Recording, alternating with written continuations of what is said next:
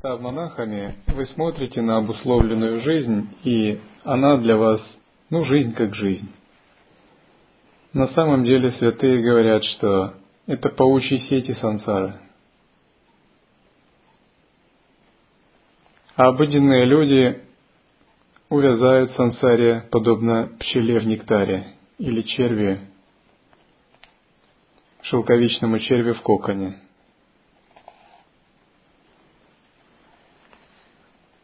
Может быть, отвлечение или иллюзии, но считается чем-то неважным. Святые говорят, на самом деле, это густая тьма и трясина трех ядов.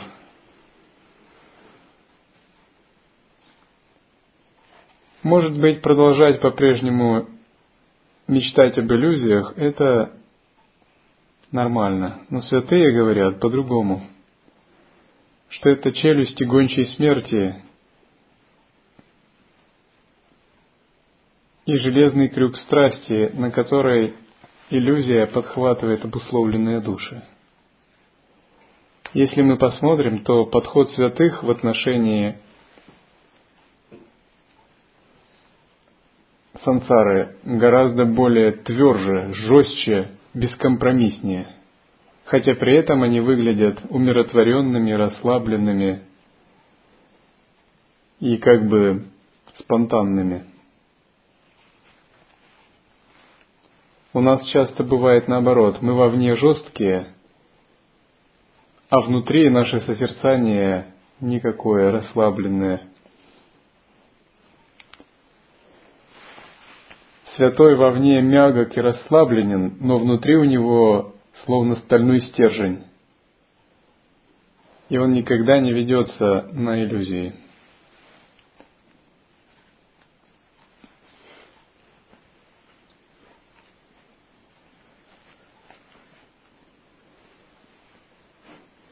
Итак, под сансарой здесь имеется в виду не мир как таковой. Следует это четко понимать. А двойственное восприятие мира – Существует такое выражение в йоге Нихридая Тантре. Йога Абхугаете Мукшаяте Самсарах. Йога это Бхога, Мокша это Сансара. С точки зрения тантры это правомерное утверждение. Они говорят, что сансара это освобождение. Потому что с абсолютной точки зрения Сансара неотделима от абсолютного источника. Если все есть брахман, то сансара тоже брахман.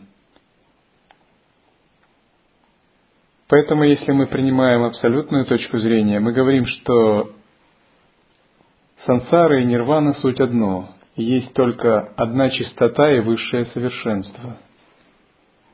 Однако это полностью сработает только в том случае, если мы реализовали присутствие и не покидаем его.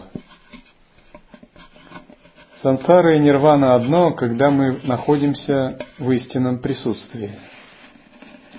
Когда же мы в нем не находимся, разумеется, сансара – это сансара, а нирвана – это нирвана. И разница между ними больше, чем между небом и землей –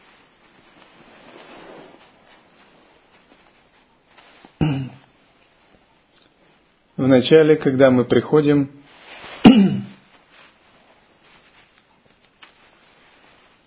до практики дхармы, у нас одна сансара, и нет абсолюта. Потом у нас появляется немного абсолюта, и мы пытаемся уйти от сансары. Но сансары еще много. Потом у нас сансары и абсолюта 50 на 50. Потом абсолюта становится больше, и сансара начинает вытесняться.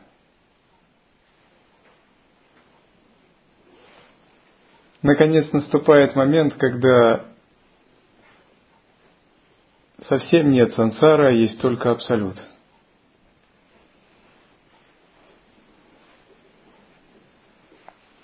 Все зависит от того, направляем ли мы ум непрерывно на высший источник –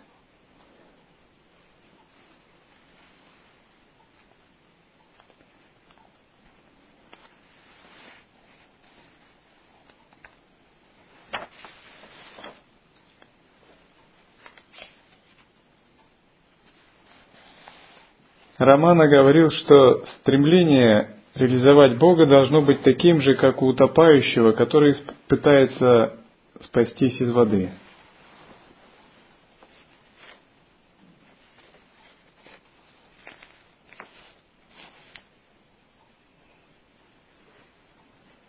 Всякий раз мы, практикуя созерцание, проверяем, насколько оно удерживается. Также мы проверяем,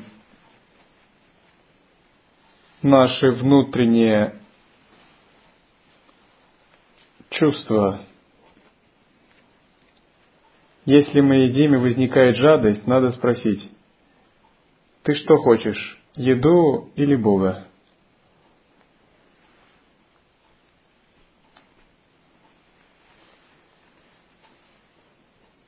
Если у нас возникает гнев из-за того, что наше «я» не удовлетворяется, надо себя спросить по-настоящему. Ты что хочешь, абсолют или по-прежнему удовлетворять свое эго? Если возникает привязанность к другому, надо себя спросить. Тебе что нужно, пробуждение или другие?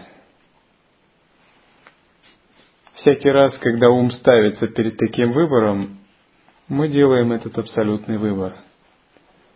Возвращаясь и фокусируя свой ум на этом абсолютном источнике.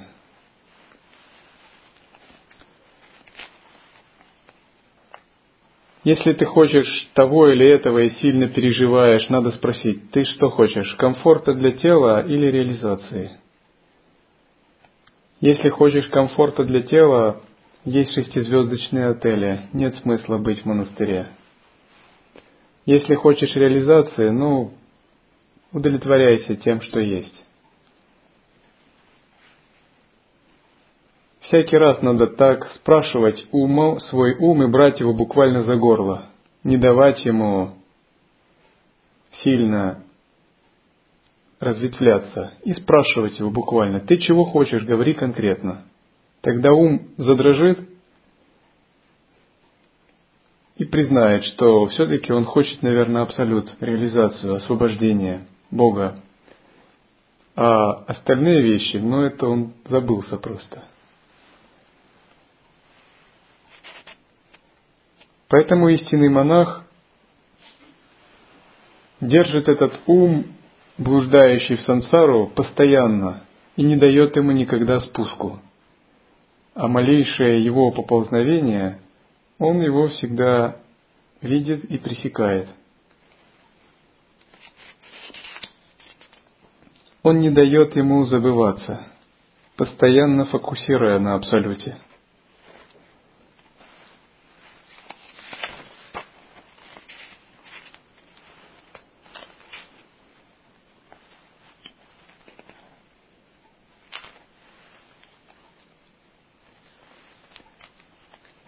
К Пунджаджи как-то пришел ученик, и он посетовал, что у них нет э, хорошего ашама.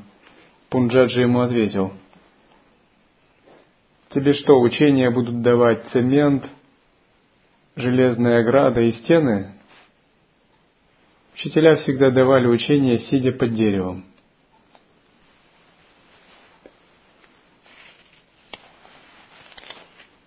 Так, когда мы имеем такой взгляд, мы вступаем на путь безошибочной практики –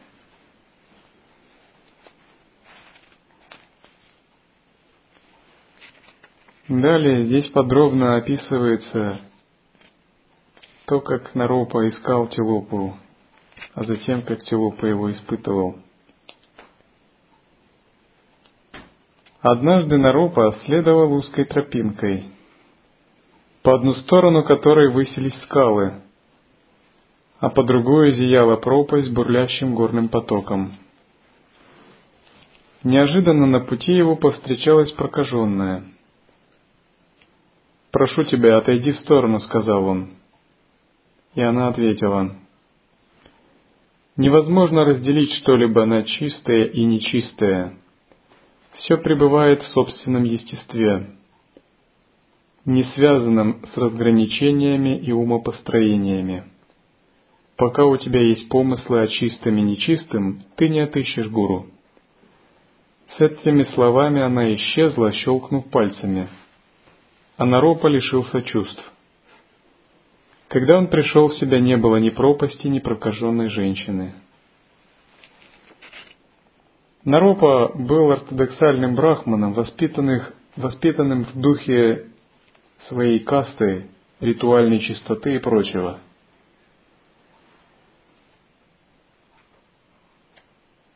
Эта женщина дала ему наставление о неразвлечении в недвойственности – это означает, что до тех пор, пока мы не устраним такое разделение, абсолютная истина в недвойственности будет скрыта от нас.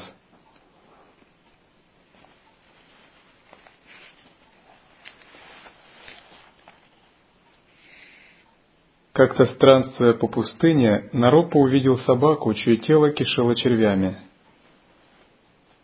Поскольку собака преградила ему дорогу, он с отвращением перешагнул через нее. Тогда собака заговорила человеческим голосом. Все живые существа шести миров по своей природе наши родители.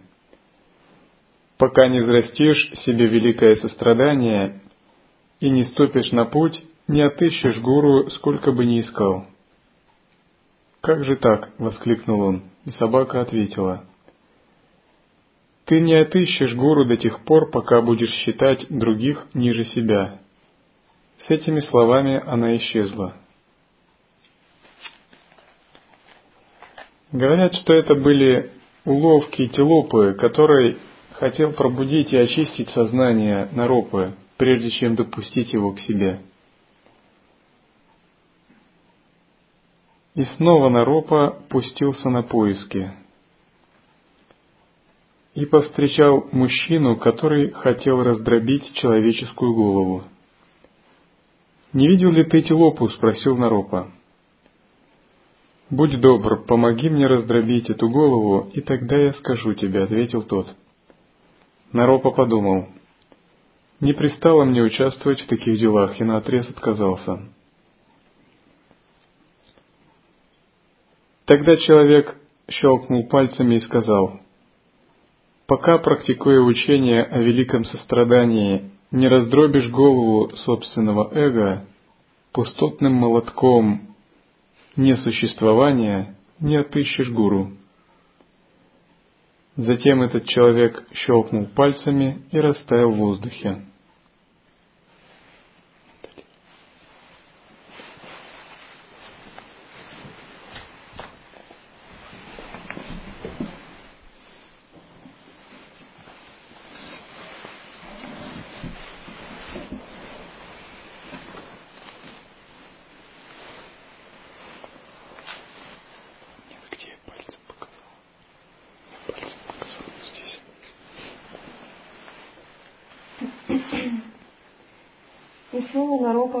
Опустился на поиски и на этот раз повстречал человека, который вытаскивал кишки из человеческого тела и рубил их мечом на куски. «Не видел ли ты Тилопу?» — спросил его Наропа. «Помоги мне разрубить кишки, и я скажу тебе», — ответил незнакомец. Тилопа отказался, и тогда человек произнес. «Пока мечом нерожденной истины не отсечешь непрерывные кишки сансары, ты не отыщешь лаву. С этими словами он Это исчез. Гуру читаете, это тибетский. В Индии не было лам. И снова Нароп опустился на поиски и повстречал незнакомца, который помывал человеческие внутренности. «Не видел ли ты Телопу?» — спросил Наропа. «Помоги мне очистить это тело, «Я скажу тебе», — отвечал незнакомец. Наропа отказался, и тогда человек произнес.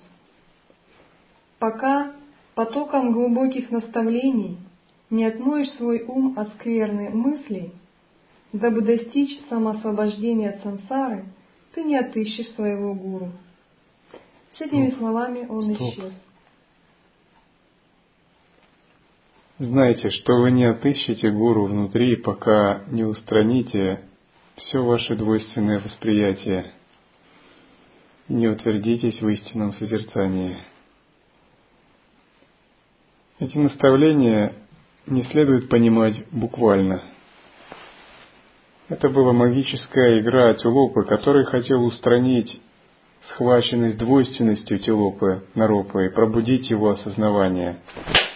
Как вы можете спать, когда вы слышите о пробуждении? Откуда вы знаете, что вы проживете столько или столько лет? Где уверенность, что завтра не наступит барда у вас?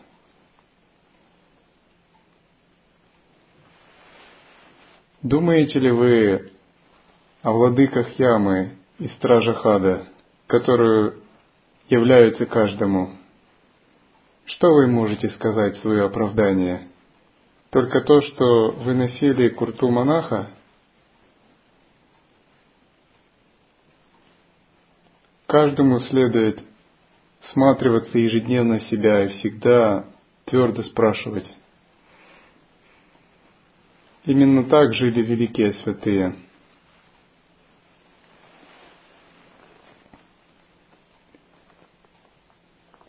Пребывание в естественном состоянии не означает тамос. Расслабленность не означает легкомыслие и глупость.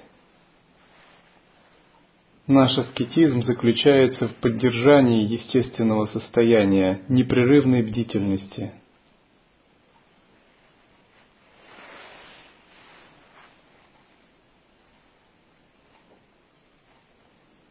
Чтобы найти этого гуру внутри, следует прилагать тотальные усилия в бдительности и практике.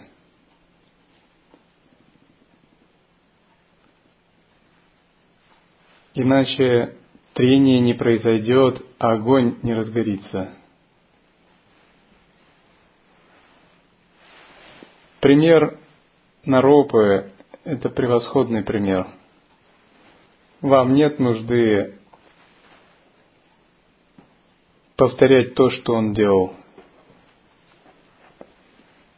Однако своему иллюзорному уму и ложному эго действительно нужно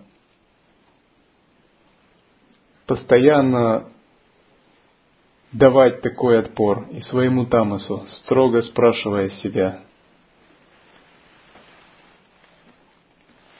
Тогда ваше монашество будет подлинным.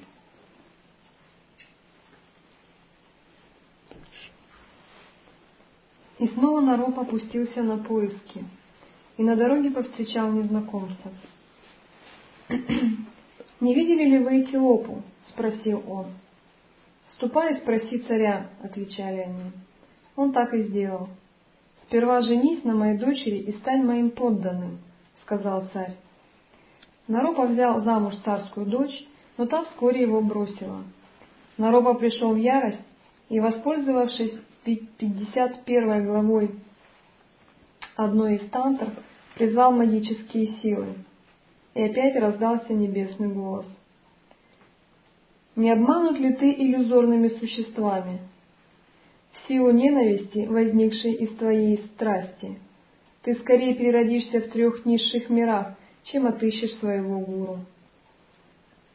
При этих словах царство исчезло. И снова пустился Наропа на поиски и повстречал знатных женщин. «Не видели ли вы Тилопу?» — спросил он. «В горном лесу живет охотник, спроси его», — отвечали они. В лесу Наропа нашел множество диких животных и встретил чернокожего охотника, который преследовал их, вооружившись стрелой и луком. Наропа испытал величайшее сострадание к бедным животным и сказал — Водрузи он на охотничий лук. И тогда охотник разъяснил Наропе свой способ охоты. Стрелой непривязанности к иллюзорному телу, выпущенной из лука переживания ясного света, я, Охотник, хочу убить дикого зверя двойственного восприятия. В горах привязанности к собственному телу завтра спускайся в город просить подаяние. Охотник дал наставление Наропе о том, чтобы он преодолел иллюзию двойственности, поскольку Наропа видел и охотника, и оленя, а все это было не более чем магией, иллюзией сансары, происходящей в видении Наропы. Наропа действовал, исходя из обычных представлений о сострадании, тем не менее он спал.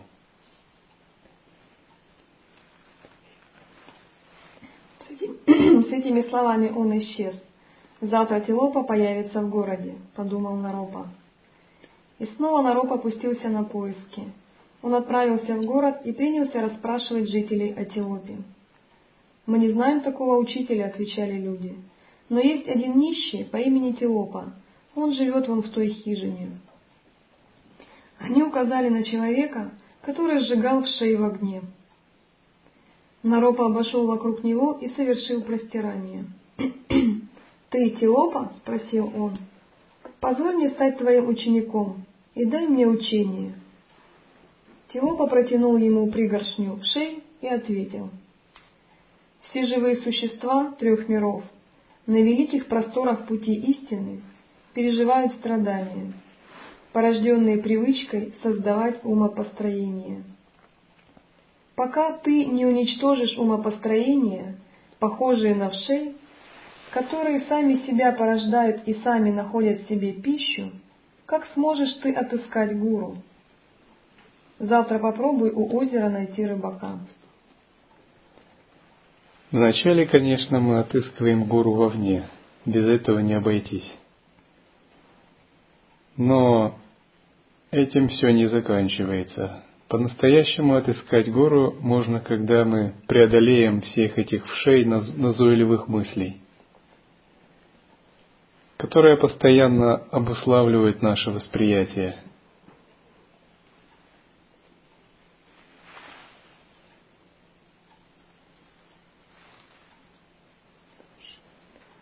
Наропа подумал, что, возможно, найдет Телопу у озера.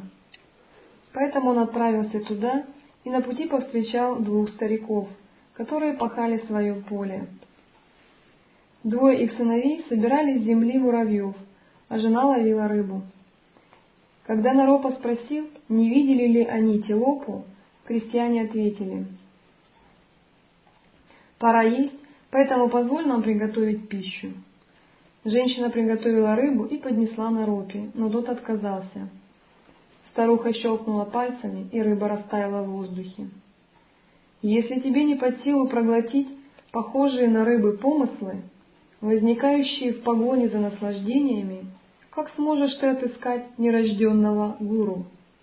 Трудно найти своего гуру, когда твой ум скован представлениями. Приходи завтра, дабы убить родителей, — молвила женщина. Рыба — это была иллюзией наропы разделения на чистое и нечистое —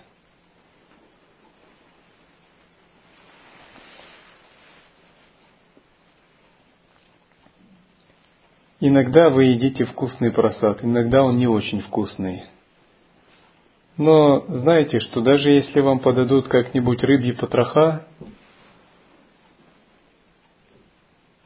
вы не должны особо переживать по этому и рассматривать это тоже как просад, как чистый и священный.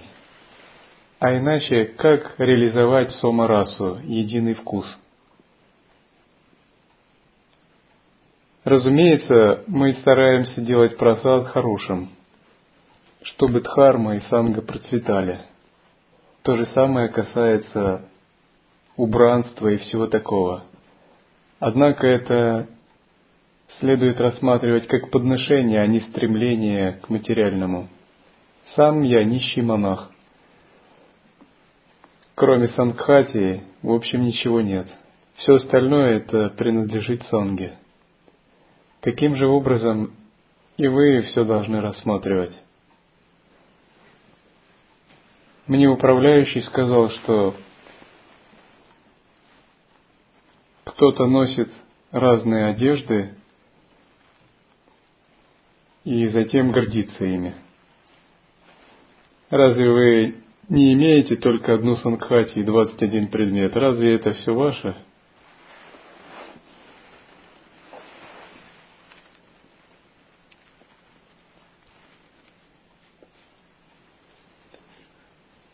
Если есть такая тенденция, заметьте ее и искорените. Подарите свою красивую одежду другому. Взамен возьмите похуже. Это сразу обнажит у вас разные состояния, которых вы, возможно, не замечали. Тогда вы спросите себя, странно, странно, кто же я, монах или мирянин, который печется об одежде?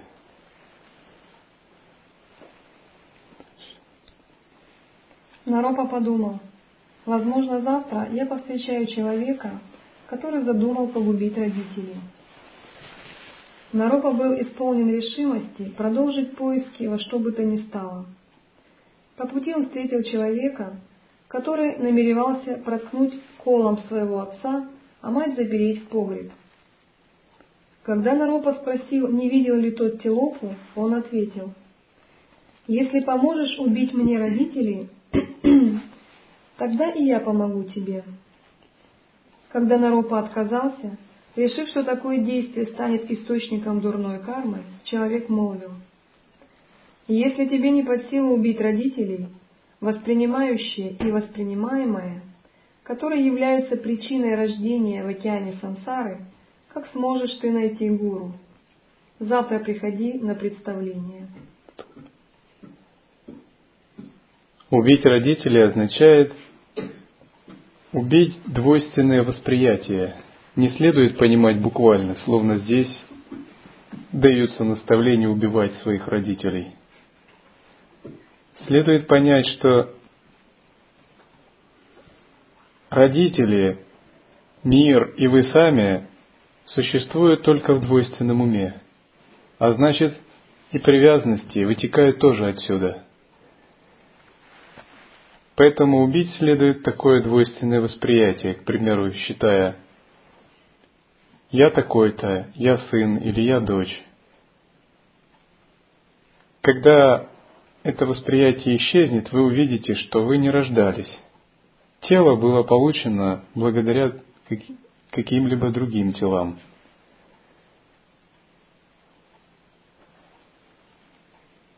Вы же сами единый абсолют.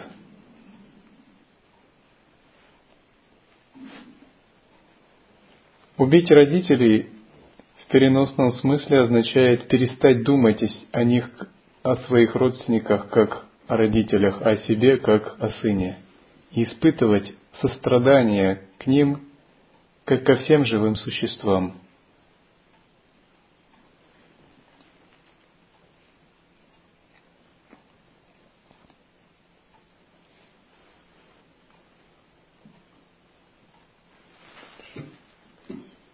Ропа подумал, завтра я встречу Телопу на каком-нибудь... Разумеется, в относительном смысле можно желать родителям здоровья и долголетия. Завтра я встречу Телопу на каком-нибудь представлении. И снова Нароп опустился на поиски. В стране, населенной множеством одноглазых людей, он попал на представление, где трупы обмахивали себя веерами. Стоп. Здесь включается и насказание. В тантре всегда часто используется сантхьябхашья, символический язык. Представление одноглазых людей это означает, он попал в компанию пробужденных ситхов. Одноглазые – те, кто видит реальность одним глазом, недвойственностью – не имеющие глаз, где трупы обмахивали себя веерами. Не имеющие глаз видели. Трупы обмахивали себя веерами символизируют пробужденного святого. Фактически он подобен трупу В том смысле, что внутри него нет эго, оно умерло, есть только тело. Обмахивающее себя веерами означает, что движение энергии, активность происходит. Однако от нее нет ни пользы, ни вреда. Есть поговорка, что сколько не обмахивай труп веером, ему это не поможет.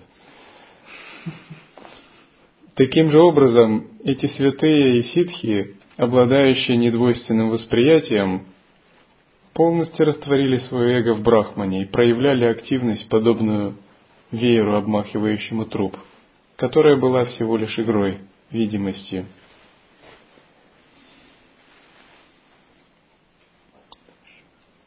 Не имеющие глаз видели,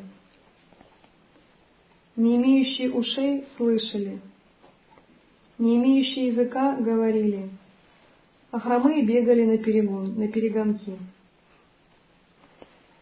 Когда Наропа спросил Одноглазого,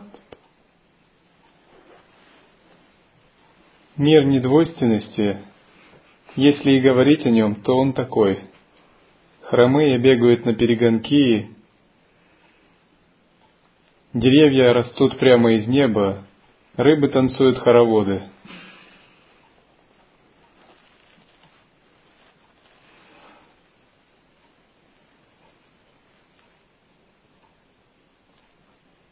Рогатые кролики вышибают монастырские ворота.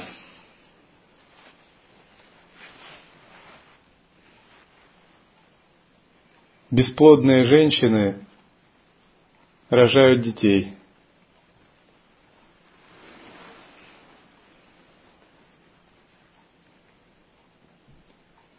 Пока вы не ответите на великий вопрос о лягушке, глотающей слона, истинный мир Дхармы